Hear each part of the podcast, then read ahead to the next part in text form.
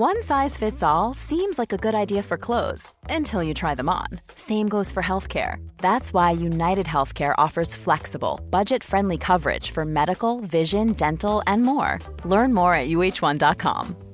Many of us have those stubborn pounds that seem impossible to lose, no matter how good we eat or how hard we work out. My solution is PlushCare. PlushCare is a leading telehealth provider with doctors who are there for you day and night to partner with you in your weight loss journey. They can prescribe FDA-approved weight loss medications like Wagovi and Zepbound for those who qualify. Plus, they accept most insurance plans. To get started, visit plushcare.com slash weight loss. That's plushcare.com slash weight loss.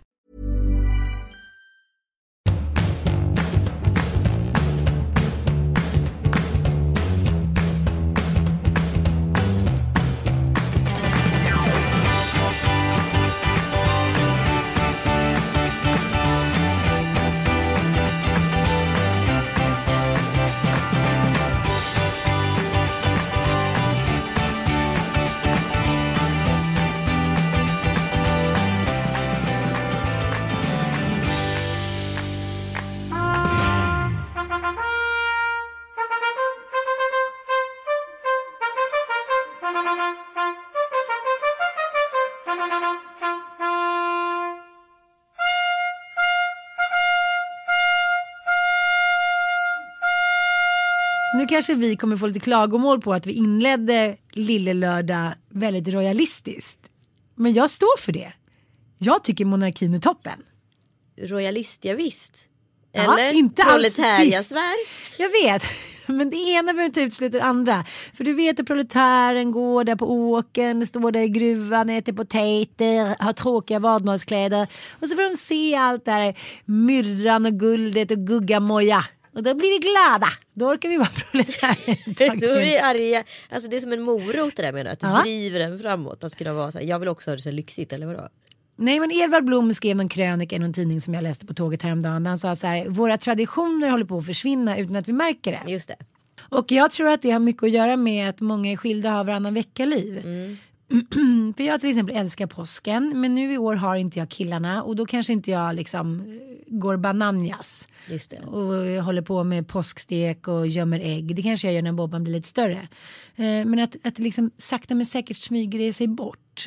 Och då även om royalist, liksom, royalistyran kanske borde bli lite min, mer dämpad så är den ju inte det. Och eh, det är ju liksom ett arv och det kanske inte alltid är bäst lämpade men det är ju ändå väldigt roligt. Då tänker jag att kungafamiljen på något sätt står för en tradition som liksom på något sätt är bra för Sverige tror jag. Men ska den här familjen då som kungafamiljen är spegla den på något sätt drömmen om det svenska hemmet? Eller så här, jag tänker att melodifestivalen i mångt och mycket kan spegla samtidens mode på ett eller annat sätt. Ja då är det ju katastrof. Ja, då är det katastrof för svenska folket men det vet vi redan att det är. Nej, men och, och då tänker jag att så här, det handlar ju väldigt mycket om att de är en nationalsymbol för en familj Mm. och en förlängningen av en familj. Man får hela spektrat med barn, barn och kusiner och hej och hå. Alltså det är Mm. ju, det är ju liksom en pågående li- kronisk dokusåpa på ett sätt. Jo men alltså om man tar mig till exempel, jag hinner aldrig kolla på tv. För mig är ju det här då en levande dokusåpa som jag följer som jag tycker är spännande. Ja men det här är ju det bästa av Kardashians. Ja, jag satt ju då eh, och gjorde räkningar häromkvällen och hade jättetråkigt. Jag tyckte livet var jättetråkigt. Och då helt plötsligt så är det en så här blixtinkallad presskonferens för Victoria har fött. Just det. Ja, det tyckte jag var jätteroligt. Ja. Ja, och då, ehm, då kände jag så här. Ja, det blir såklart en höna av en fjäder och det ska vara i kyrkan och det ska saluteras och det ska hit och dit. Men jag tyckte liksom det gjorde mig glad. Det är ändå ganska anmärkningsvärt att Stefan Löfven måste då åka från i- där han befinner sig för att kolla på pojkens könsorgan. Och då är han liksom godkänd prins på något sätt. Alltså det är ju en knasig Ja, tradition. jo men allting är ju knasigt och det är väl vissa traditioner som vi kanske borde ta bort. Ja, Men jag och Sanna Lundell då, eftersom jag alltid måste säga hennes efternamn, så hade inte du tyckt att jag namedroppar. Vi var ju på sportlovsmys i Göteborg och hon är ju inte royalist. nej. Hon blir riktigt upprörd när jag sitter och så här fluffar kring det här. Men jag tänkte på en sak som är ganska roligt att du kommer ihåg själv första gången man hade fött.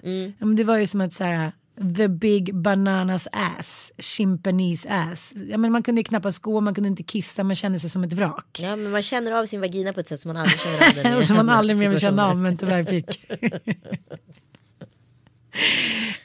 Det är anmärkningsvärt den där första förlossningen. Ja. Man bara, någon har satt på Ja, en lös eh, en schimpansrumpa på min vagina. Den ska tydligen inte tas bort.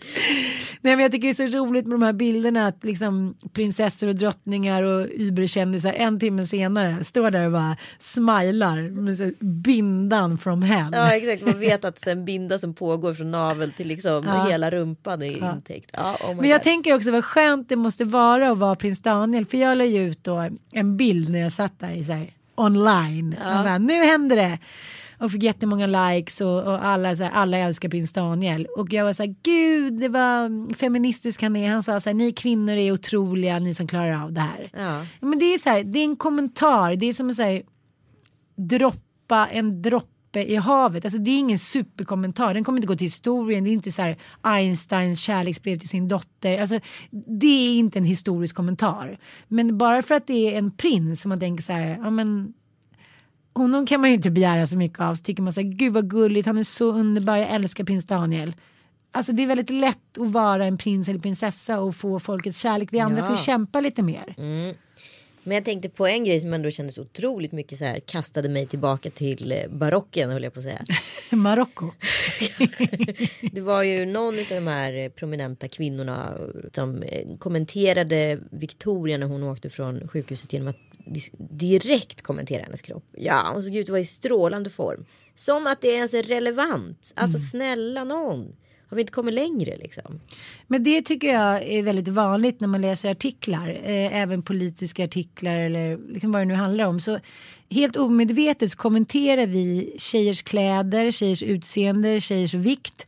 Och eh, jag kommer på mig själv ganska ofta att jag också säger den söta lalala. Jag, nu tar jag bort det helt. Jag censurerar mig själv helt. Jag Jag bestämmer det här och nu att du kommer aldrig mer göra det. Nej men jag gör inte det. Jag tänker väldigt Ja. mycket på det. Att jag censurerar mig själv och tar bort sådana floskelkommentarer om utseende. Då var hon, såg hon riktigt frisk ut som en gammal ardennerhäst. Men vi måste också säga eftersom det nu eh, precis har varit den internationella kvinnodagen. Att kvinnor även år 2016 eh, vi är ju väldigt mycket hur vi ser ut och hur snälla och gulliga och anpassningsbara vi är. Det kan man ju inte säga att det har hänt så himla himla mycket sen liksom Kristus tid.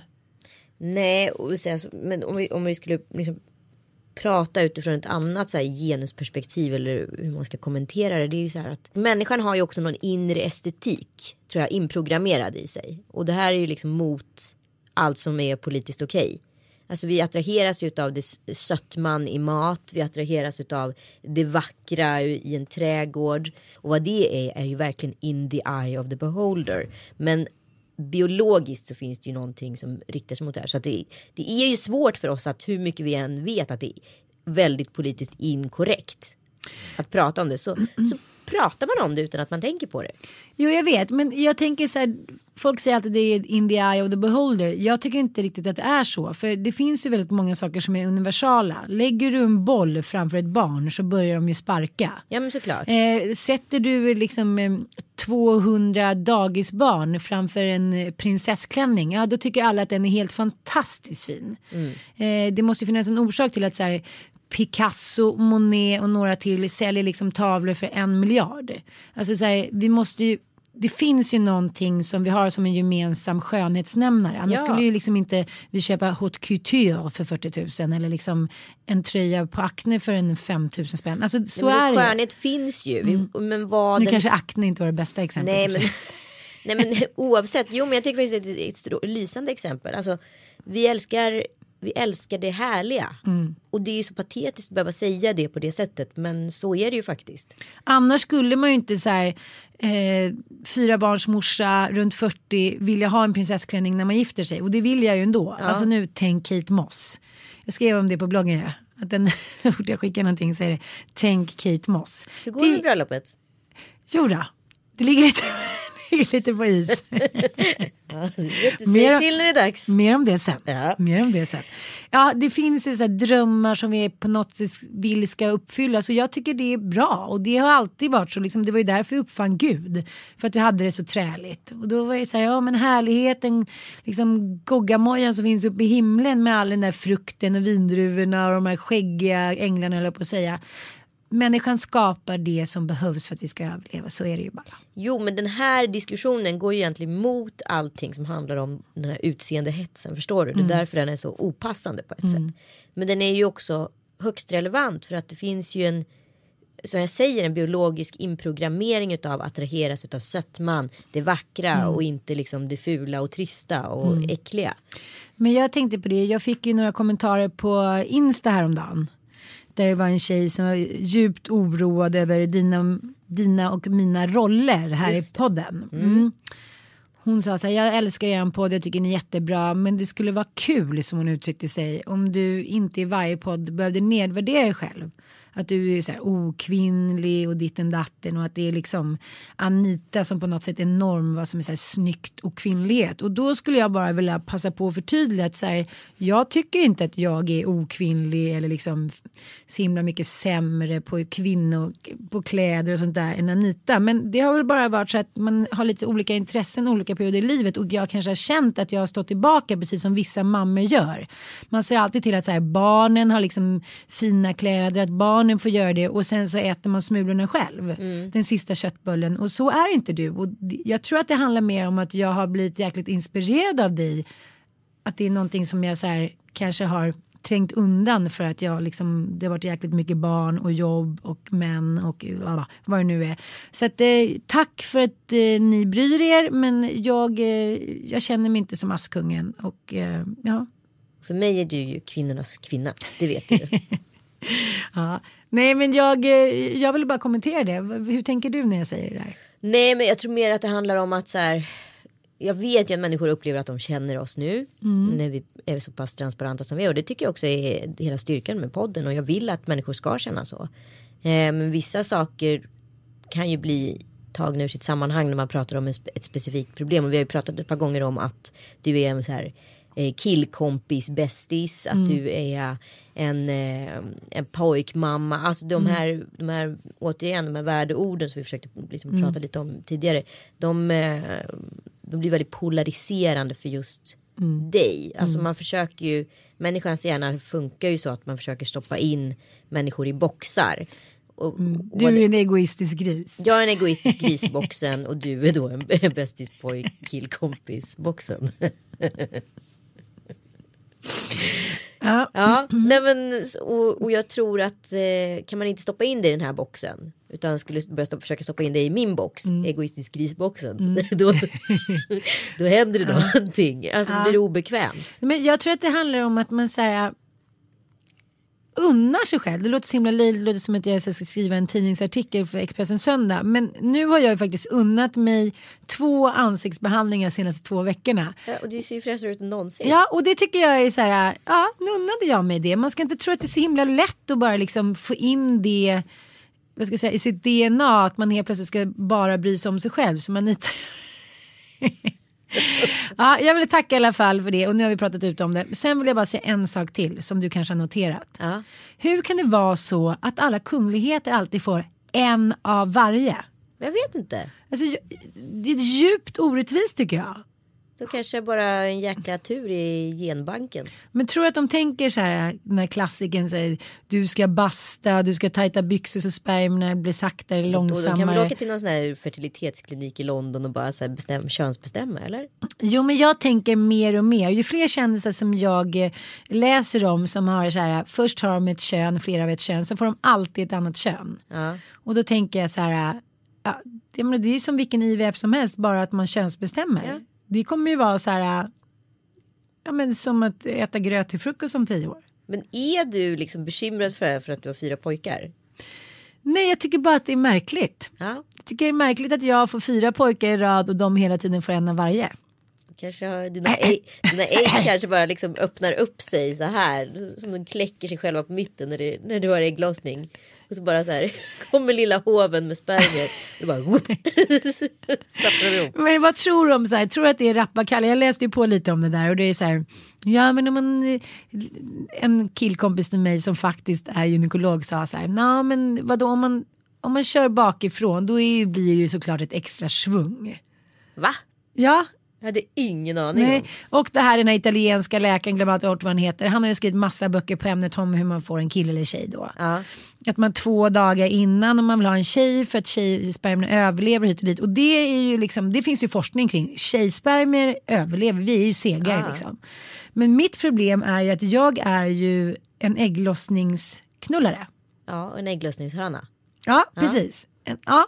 Så den dagen jag har ägglossning då, är så här, då försvinner hela min liksom, mänskliga sfär. Då blir jag typ en groda, det blir jag inte. Nej men då blir jag en ägglossningshöna och då är det så här Take me to bed or lose me forever. Och då liksom får ingenting störa. Så att alla mina barn är ju klockrena ägglossningsbarn. Ja. Och även om det skulle bli ett till barn så skulle det också bli ett ägglossningsbarn, inte ett planerat. Precis. Ja. Så att eh, då blir det väl i så fall fem killar då. Vi går vidare nu. Jag vill i alla fall gratulera Victoria och Daniel till att de fick en pojke. Oscar. Ja, Mm. det är jättehärligt. Gissade du någonting på namnet? Kalle var ju helt säker på att det skulle vara Karl Johan. Jag tyckte att Tom Allan hade varit så roligt.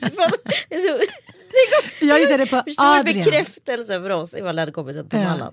Ja, men det hade aldrig skett. Adrian. Bobo. Bobo, Bobo Karl Lusentoft. Ja.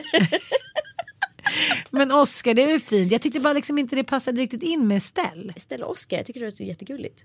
Det är i och för sig sant. Det låter som en, här- som en butik. Estelle and Oscar. Ja. Ja. Ja, men du, jag måste tillbaka till Bobo. Du la ju ut en liten bajsbild häromdagen. Ja, gud! Svärmor var så upprörd. Nej, Jag, menar, alltså, jag är inte jättefrekvent så här, läsare av alla kommentarer. Jag tänker så här, jag lägger ut det jag vill och sen får folk tycka vad de vill. Mm. Men då du sa... tar en jätteful bild på någonting random och så bara ska någon reagera på det. Det är så du jobbar mestadels Nej men ja, det var ju en måndag och det var så här. Jag och Mattias eh, har ju väldigt olika åsikter om hur fria barn ska få vara utan blöja. Jag har alltid varit så här. Djur och barn ska få vara fria och gå utan blöja. Vilket såklart i förlängningen leder till små katastrofer. Ja. Mm. Jag hade en kanin en gång som hette Plutten. Jag hade Plutten 1 och Plutten 2. Och eh, jag klarade inte av att se den i bur så den fick ju, ja men båda kaninerna fick ju hoppa fritt. Men bet sönder sladdar, kissade sönder hela inredningen. Men jag hade dem liksom som hundar. Ja. Och så har jag också varit med mina barns husdjur vilket har då lett till att de har rymt och allt möjligt. Och då låter jag ju eh, Bobo i hemlighet så här, klampa omkring fritt. Och den här måndagsmorgonen då så hade han lagt en liten kurv. Och det här var inget kletigt, ingen katastrof, ingenting. Det var som en liten hård knort. Ja. Och det tyckte jag var lite roligt. Och då skrev jag om att vi har så olika åsikter. Och så fort jag tar av honom blöjan så sker ju det här då. Ja. Men så tänkte jag så här, vad gör det om hundra år? Han, hur skönt är det inte att få sväva fritt? Du vet ju själv när man badar i en sjö på sommaren. Men vi brukar göra sådär på sommaren när vi är på semester. Liksom. Jag kommer ihåg att det var så intressant att se. Penny kommer jag ihåg när hon var typ ett och ett halvt. Vi, vi körde en semester i Italien utan blöja. Mm. Och då gick hon alltid bakom en viss solstol och did number two. Ja, Eh, och där låg de liksom. Så det Mm. var lätt att hitta dem. Högar. ja, en liten, liten, en liten kul hög. Och så bilder framför mig, ni bara skit i det. På slutet av det veckan. större.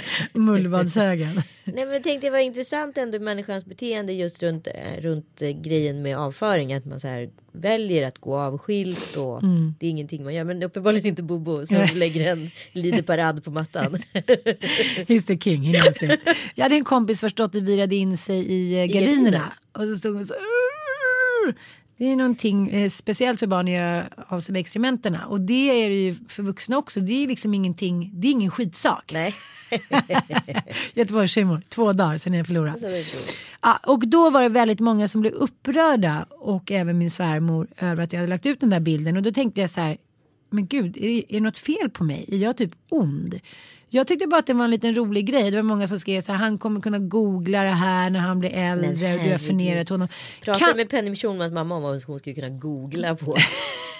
Okej, jag pratar med fel person. Men jag tänker så här. vi lever i en värld av liksom digitala sociala medier. Ja, de kommer kunna googla, men jag skulle vara jätteglad om jag kunde googla någonting. Sanna och jag ska ju göra en föreställning. Ja, Djävulsdansen på Maxim. Gå in och köp biljetter, det kan man väl säga. ja det kan man ja. säga. Det ska vara en föreställning om medberoende. Det är jättebra. Jag Ja. vet inte hur det hänger ihop med Bobos riktigt. Men jag, jag tänkte i alla fall på att. vad- Jo men då tänkte vi att vi skulle ha en V8-film Ja. i början och visa lite i våra liv. Och Sanna hade jättemycket sånt där men jag har liksom inte en film från när jag är liten. Några så här tappra bilder där man ser mig borta i ett hörn eller halva mitt, halva mitt huvud med någon så här pojkvän när jag är fem år hit och dit. Men så jag- jag skulle vara glad om jag kunde googla upp när jag har bajsat på en matta. Ja, nej, men jag har några filmer från Spanien och diverse familjesemestrar där jag så här, på en film står och gör ett simhopp 1800 gånger för att få till det perfekta simhoppet för kameran. Eh, och sen på en annan film ler väldigt överdrivet och försöker vara, ja men as I was acting. Och det tycker inte jag porträtterar min barndom på något sätt alls. Och framförallt så har jag ingen så här relevans med vad jag, hur jag var som person. Jag kan inte lä- utläsa någonting från de filmerna. Nej, men jag tänker i förlängning på Jesper och Mia Parnevik som de har gjort med sina barn. Att de har dokumenterat hela, Jesper går ju alltid runt med en kamera hela, hela tiden. Så Eh, klipper han in ihop filmer och ger till henne på hennes födelsedagar. Ja, Det är den bästa har- gåvan man kan få. Men det är otroligt och som de här barnen älskar att ha sig själva dokumenterade. Och Det är inte så att de har blivit stötta eller skadade av att ha sig själva på film. De tycker att det var why not? Alltså, Ni var ju med igår. Jag vet. Ja, det var jättebra ju. Ja, kul. Schulman show. Penny Schulman show. Ja, as always. As always. Ja, men jag tyckte det var jättebra. Ni trätte lite där du och Kalle. Ja, ja men gud det gör vi ju jämt. Det var ju verkligen som så här insikt i vårt liv. Ja, men jag tycker det var schysst. Ni bjuckade på det. jargong liksom. Och det var alltid. Så jag tyckte att Kalle var liksom. Han var lite. Han ville show off lite. Ja. men han är lite så, han är lite som en hund. Han var så här, han blir som en så här glad spelevink-terrier. Ja, men, det finns två vägar för mig att gå med en relation. Alltså antingen är en relation grundbra och sen är den dålig ibland. Eller så är den grunddålig och är bra ibland. Och det där är ganska svårt att ta reda på vad det är och så vidare. Men jag tänker på så mycket människor jag själv har dejtat och eh, även som har dejtat mig. Alltså att det kräver så mycket. Det handlar inte bara om att två personer som blir kära och allt är toppen och bra. För så enkelt är ju inte kärleken utan allas bagage måste ju också synkronisera på något sätt och hålla samman. Man säger liksom inte bara ja till en människa, man säger ja till kanske 30 människor. Förstår du vad jag Mellan menar? 30 och 2000 typ. Ja men exakt för att så här, alla komponenter som ska funka liksom. Och det är ju inte, vem säger att det här ska vara lätt? Vem säger det liksom att en, att en matchning ska vara lätt? Ja, men det är det som jag tänker så himla mycket på. att att man tror idag att allting ska vara så lätt, annars ger man upp. Och så blir man så här förvånad över att det inte är lätt. Ja. Alltså, att hålla liv i en relation är ju typ den svåraste uppgift man kommer att ha i hela sitt liv. Ja. Men det är också den viktigaste uppgiften. Exakt. Jo men det som du säger, dels ska man ju så här, gifter man sig med typ 40 andra. Men det är nog inte det jag tycker är jobbigast. För levande människor kommer ju alltid parera. Jag tänker säga att det är demonerna. Det som har varit, det de har med sig i bagaget sen så här hundratals år tillbaka. Det är ju nerärvt i våra gener konflikter, trauman, för tidiga dödsfall. Liksom allting som har skett. en kompis till mig, hennes farfar spelade ju bort liksom både mormor och barn och hus och allting. Det är ju som ett stort trauma för hela dem. Spelade bort liksom deras gård, eh, familjegård. Jag menar hur djupa är sätter inte sånt? Ja men plus att eh, om det någonting hände ens morfar exempelvis så kan ju det påverka i förlängningen. Alltså mentalt kan ju de spåren finnas kvar. vissa- Absolut. Det är ju bara att ta, liksom, om du tar psykisk ohälsa eller missbruk, herregud, det är ju nedärvt i gener. Det är, ja, men schizofreni till exempel är ju så här, ja, catching. Det går ju, så det är ju ganska bra att hålla lite koll på sin historia. Exakt. Du och jag släktforska. Jag tycker det vore så roligt. Ja, Jag har ju lite problem med det då, i och med att jag är adopterad. Jo, jo. Men nu har jag bestämt mig för att göra. Jag, jag har ju en god vän som ni vet om som gick bort. Eh, och det har ingenting med honom att göra egentligen. Men jag har ju i alla fall aldrig liksom tänkt över tanken på att jag är dödlig. Nej. Alltså den har inte slagit mig riktigt. Nej. Eh, och jag tänkte att jag kanske måste här, ta reda på vad jag har för liksom, är det något jag ska akta mig för lite extra eller alltså sådana där saker. Är det bra för mig att feströka eller ska jag strunta i det? Det borde jag ju i och för sig sluta med. Men, men du förstår vad jag menar. Att, Har jag en förhöjd risk utav någonting? Men det sa ju tandläkaren till mig nu när jag varit där och hon bara gud du har hål överallt och det spricker dina tänder och du har karies och bla bla bla tandtroll och jag bara va?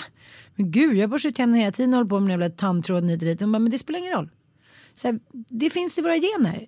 Förmodligen hade din mamma det eller någon annan. Liksom. Det spelar ingen roll vad du gör. Du måste bara så här, vara här och hålla efter dina tänder. Och hon bara, du får aldrig mer feströka, du får aldrig mer göra någonting sånt. Du, så här, då kommer dina tänder ramla ut. Jag bara, Är det sant? ja, men så här, vissa har den genen. Vi tål inte det liksom. Nej. Så att det, det är ju väldigt mycket, mycket, mycket, mycket som är gener liksom. Ja, nej men så jag hade Ja. tänkt att jag aldrig skulle göra det här hela mitt liv men nu tänker jag att jag faktiskt ska göra det. Så nu ska vi åka till Indien. Vi ska åka till Indien, det ska vi också göra. Ja, nu är jag Och faktiskt... apropå Indien, jag har en grej som jag måste prata om. Aha, aha. Ja, men Okej, kolla på den här, Du, kolla på den här reklamfilmen.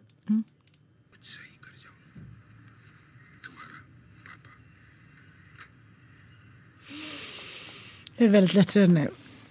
Gud vad gulligt. Fin eller hur? Så jävla fin. Vi kommer lägga upp den här på vår Facebook så ni får se den. Berätta nu vad du såg han. Jag eh, såg en, eh, en väldigt fin man, en, en indisk man som var hemma hos sin dotter och eh, hon pratade telefon och samtidigt som hon pratade telefon så pågick vardagslivet. Hon gav sin man som satt framför sin dator ett, en kopp kaffe, hon stoppade in tvätt, hon tog av barn smutsiga kläder, hon dukade.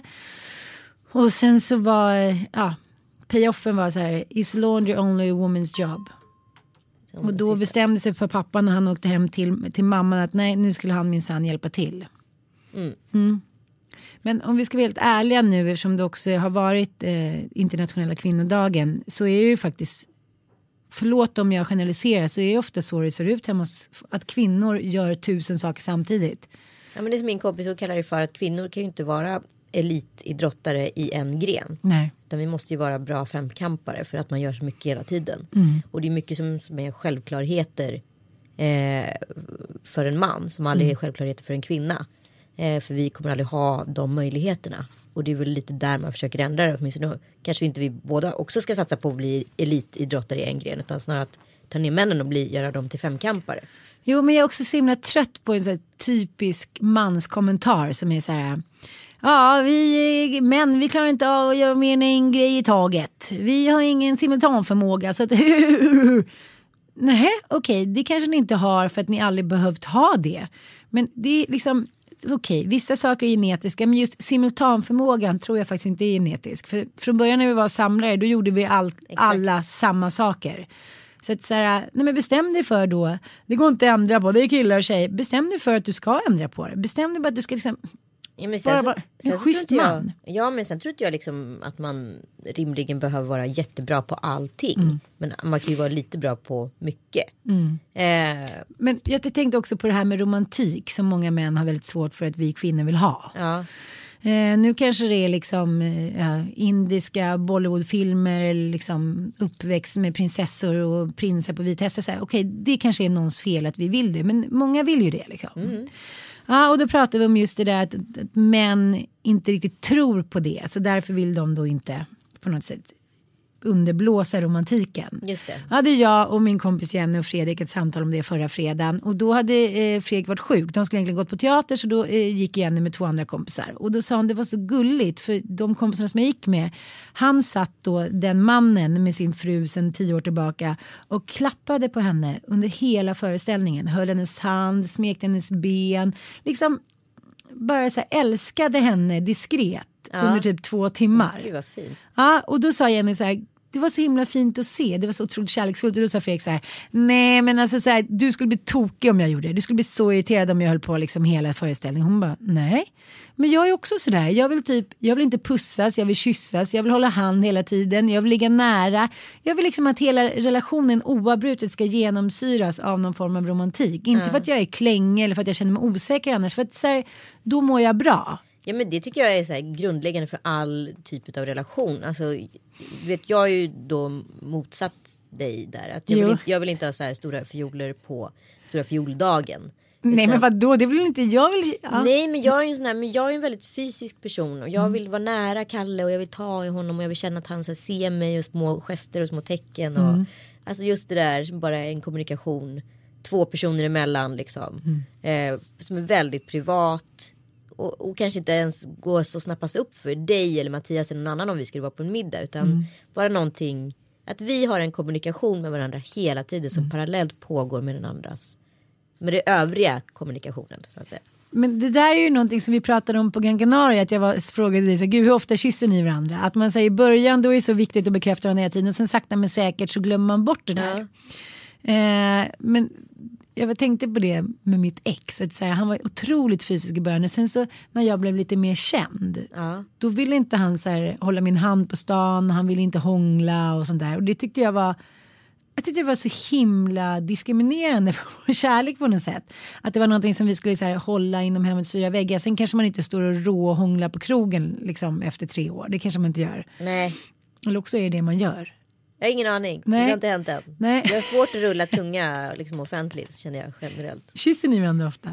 Ja det gör vi fast vi, du, ah, nej, nej, jag får bara berätta för våra lyssnare att när Ann pussar någon då har hon alltid öppen mun. Alltså det är alltid en liten tungspets som är så här och liksom Det har Bobban också, han har ärvt det. Vad sa du? Bobban har ärvt det. Ja.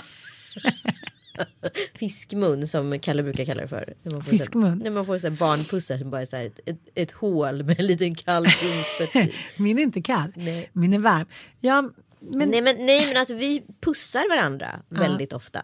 Eh, och tar i varandra. Eh, men just den här kyssgrejen den är liksom. Den är lite svårare för mig. Jag kanske ska bli bättre på det bara. jag älskar ju kyssas. Ja, jag vet. Ja. Du kysser ju även dina vänner. Jag sitter i. Jag sitter i. Men jag, blev, jag kollade på en film här om veckan igen och, och bara blev så sjukt irriterad. Um, För då ska de, det här ser jag ganska ofta när man ska så här, porträttera ett par som har varit ihop lite längre. Eh, då vill man göra det på, med ganska lätta medel för att snabbt eh, berätta för tittaren och, att de här paret, de här är lyckliga, de har varit ihop länge. Alltså, Säga väldigt mycket med små grejer under en komprimerad scen på kanske 30 sekunder. Och då blir det alltid att kanske mannen kommer hem från jobbet, eh, han ställer sig bakom kvinnan som står vid spisen eller står och diskar eller någonting. Eh, Och sen så känner han lite med handen innanför linningen och vips har hon snurrat runt och hoppat upp på diskbänken och han har dragit upp kjolen. Och sen ska det sättas på. Alltså jag så här, jag har så svårt att se att det här är scenariot hos dig. efter sju år Ja. skulle ske.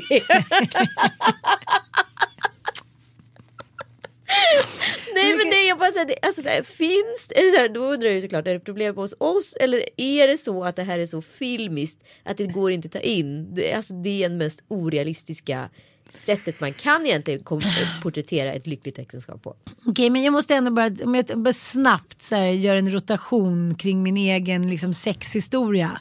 Då är det ju väldigt mycket så här första månaderna. Man liksom Ja, men- en snabbis, man tittar på varandra och sen drar man typ upp kjolen och sen ligger man. Men det, så är det ju i Ja. början. Men det händer ju inte efter sju år. De här scenerna ska alltid cementeras för att visa att ett äktenskap är lyckligt. Ja, jag förstår. Men det kan jag, jag tänker att det händer kanske mer när man har druckit alkohol. Ja, Mm. men alltså just den här, som att så här, fan, ungarna sitter vid köksbordet, skulle man ens kunna komma på tanken att eh, här ska vi bara kuckelura lite. Men vad då menar du att i de här filmerna så sitter barnen vid köksbordet när nej, han det trycker på henne? barn, men, nej, det sitter inga barn Nej. Mm. vid köksbordet, men det sit, finns ju barn i hemmet, alltså som är vakna och aktiva. Då, då kan man liksom inte ta en snabbis vid diskbänken, det går inte. Nej, det gör det inte. Men det är också väldigt härligt. Jag bara kommer inte ens ihåg när jag tog en snabbis vid diskbänken sist. Ja, det var nog där nere på Garvargatan. Det var ju vad heter det som när du var maratonlöpare snabbare än Haile Gebrselassie och körde ner till Kungsholmen på liksom tre Körde, minuter. jag sprang. Jag bara, Sprang. älgen dundrade förbi. Det var bara, vi såg någonting, en superhjälte. Det måste jag googla. Men... Grejen är att det där kan man ju komma upp i när man åker iväg på en liten egen helg. Då kan man ju faktiskt så här, sätta igång den där tändningen. Ja, ja absolut. Men det är bara för att man vet att man har massa tid. Jo, men jag tänkte på det. Vem var det som skrev? Jo, det var en krönikör i Svenskan som skrev så här. Ja, det är nu när man får andra barnet som liksom känslorna verkligen sätts på prov. Som ett råd då till, ehm, till Victoria Daniels. Jag tänkte så här, de har fyra barnflickor, de bor på ett slott, de har hur många peng, miljoner som helst. De kan få hjälp. Nej, det kanske inte sätts jättehårt på prov, men för vi vanliga dödliga så sätts ju det väldigt mycket på prov när man får sitt andra barn. Jo, men det finns ju också väldigt mycket känslomässiga kopplingar till det andra barnet. För att så här, helt plötsligt kommer ju uppfostran in på ett helt nytt sätt. När vi satt med Penny bara, då var det ganska lätt att säga så här, är det här bra, är det här dåligt? Men när man sitter med två barn, då blir det lite annorlunda. När man sitter med Tom Allan. Ja, okej. Ah. det hade inte spelat någon roll om ni typ hade haft så här Sound of Music-tantaloren där. Det hade så här, han har ju fortfarande varit en hundvalp som bara oj, kamikaze-projektet igen. Ja, ja. Alltså jag tror så här, det kommer ta några år. Jag vet inte om det någonsin kommer kunna liksom gå uppfostra den pojken. Men sluta Ja, men- säg så, Nej, men ge jag mig menar inte hopp så. istället. Men han, okej. Men hur går det då tycker du? Nej Är men han bättre? är ju alltså utifrån vårat perspektiv. då får du ju tänka på att vi tycker att han är lugn nu. Jämförelsevis med hur han har varit. Men igår försökte han ändå krypa in i en blomkruka som stod Ja. liksom i en låda som stod i en, ja men du fattar. Ja, Men han är typet av barn som inte kan låta någonting vara. Nej och Mm. nu så slänger han, nu är hans nya grej att slänga saker i toaletten. Så det är väldigt Ja. mycket, alltså jag tror jag spolat, försökt spola ner tio toarullar. Hela hur man har tryckt ner. och Så slutar med att man måste sätta på sina handske och plocka upp. Liksom. Tom Allan. Man säger det första barnet förstör ju faktiskt ingenting oftast. Nej. Vissa blir skraja och liksom, det kanske förstör liksom romantiken och lite dit. Men det är ändå så här, det första barnet är ju så otroligt romantiskt och vi två blir ett och vårt kärleksbarn och bla bla bla. Jag tyckte det var så roligt nu när jag läste på Lady Damers eh, Insta. Hon är ju så himla transparent. Just det. Hon är ju gravid. Ja. Ja, hon skulle till eh, BVM, eller MVC eh, och hon var så här. Jag har foglossning, sjukt deprimerad och allt är för jävligt typ. Det är ofta det under graviditeten men, men i alla så här, på alla instafilmer och allting så är man ju bara så här, en rosenskimrande kvinna. Det tycker jag också man kunde prata lite mer om. Våga prata om det. Så här, mycket av graviditeten är ju bara så här, för fan vad tråkigt, här sitter alla och har det jätteroligt och dricker vin och är så här superglada och har så här snygga små fodral på sig. Här sitter jag typ och känner mig tjock och kan inte vara med och festa. Jag tycker alla är dumma i huvudet. Men det tyckte jag var Man den tråkigaste grejen. Att man så här, alltid kände sig som en ko. Man känner sig också alltid utanför. Det är lite så här, folk har lite koll på en. De vågar liksom inte riktigt släppa garden för att de tänker så här, det där kommer hon sätta dit mig för imorgon. Ja men exakt. Och sen det där så här, när det tredje färdigglasvinet kommer innanför västen, hur folk blir såna otroliga dummare än kossor. Ja Jag men är vet inte om kossor Det är börjar dumma. liksom samtalsämnena om igen. Ja, man bara, men det där sa du ju förut och det var ju inte roligt eller smart ens då. Nej och nu säger du det igen. Jag Och sen det här en partners eh, förhoppning och så dumma tro att man själv tycker att det är jättekul att vara på en liksom, fest till klockan två bara för att han tycker att det är livets glada dagar. Mm, exakt. Ja, man krockar. Så är det bara. Eh, men jag återkommer till det här med internationella kvinnodagen som jag tycker att jag eh, får prata om trots att jag är royalist. Exakt. Mm. I Malmö så hade de ett badhus där de eh, stängde ute männen Just det. den 8 maj och de erbjöd också sminkning. Just det. Mm.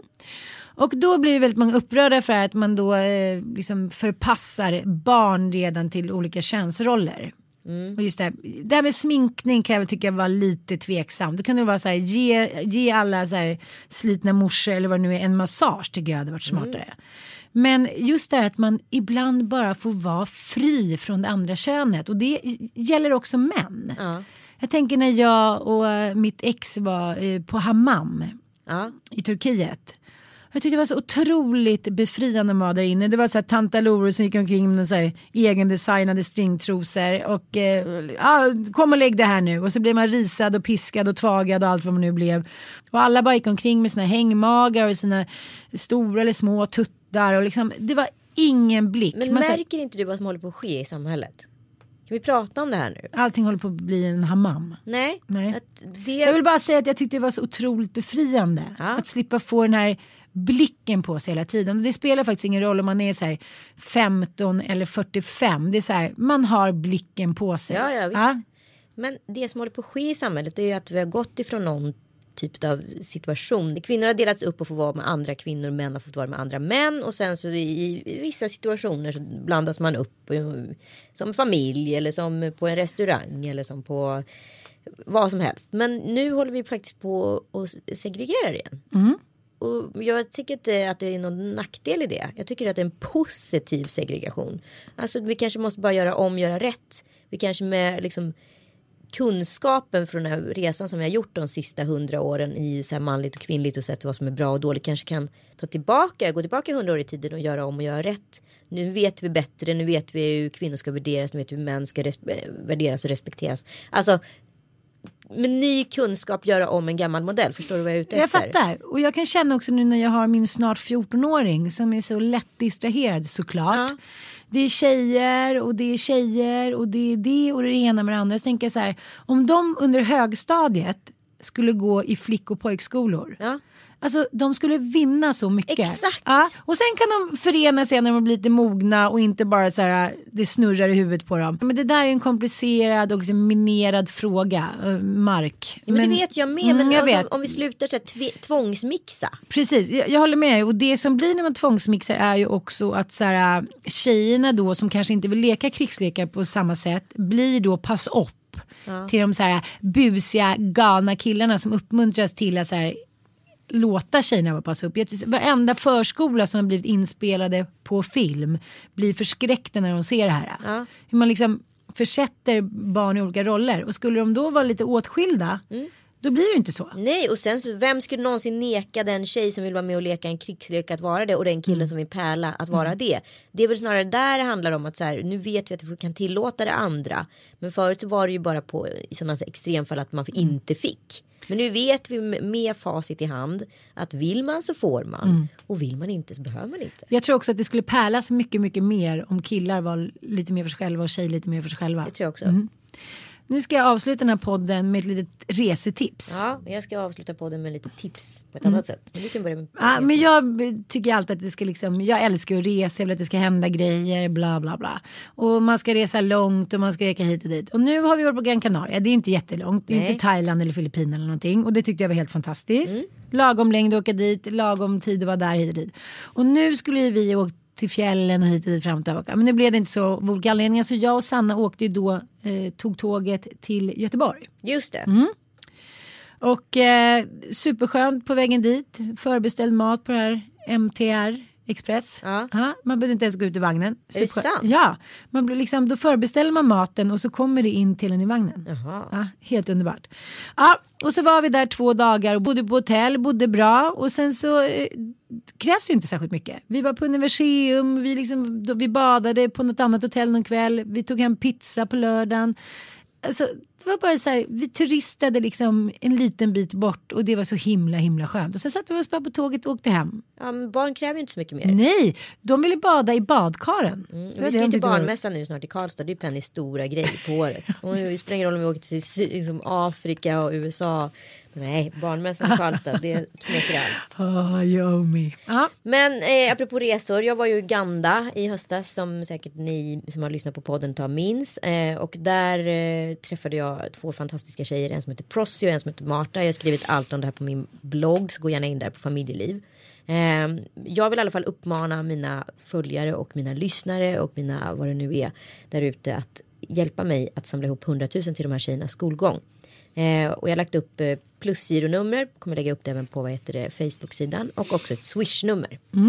Eh, så där kan man gå in och vill man direkt swisha så kan man göra det på 90 07 311 och märk det med Prossi. 90 07 311. Gud vad bra. Och ni som tycker att ni har problem med medberoende eller har någon nära er som missbrukar eller dricker. Ni kan gå in på Maxim eller Ticknet och så kan ni eh, köpa en biljett till Djävulsdansen på Maxim som går 30 och 31 maj. Där har jag och Sanna en föreställning. Bra. Där kommer också Anita vara. Jaha. vi hittar på, vi hittar på någon roll. på puss och kram. Tack för att ni tit- Puss, puss. tittar. Jaha. Jaha. Ja. Tack för att ni lyssnar. I'll be watching you. Lalalala, lalalala, lång, lång, ling, lång. Puss.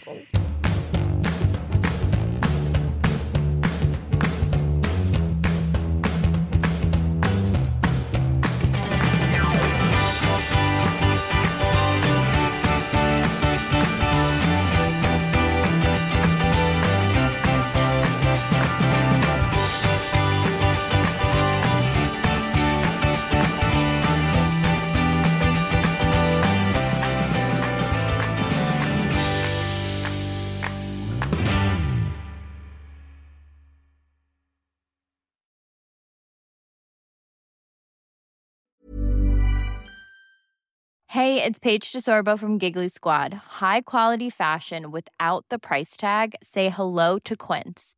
I'm snagging high-end essentials like cozy cashmere sweaters, sleek leather jackets, fine jewelry, and so much more. With Quince being 50 to 80% less than similar brands. And they partner with factories that prioritize safe, ethical, and responsible manufacturing. I love that. Luxury quality within reach. Go to quince.com slash style to get free shipping and 365 day returns on your next order. Quince.com slash style.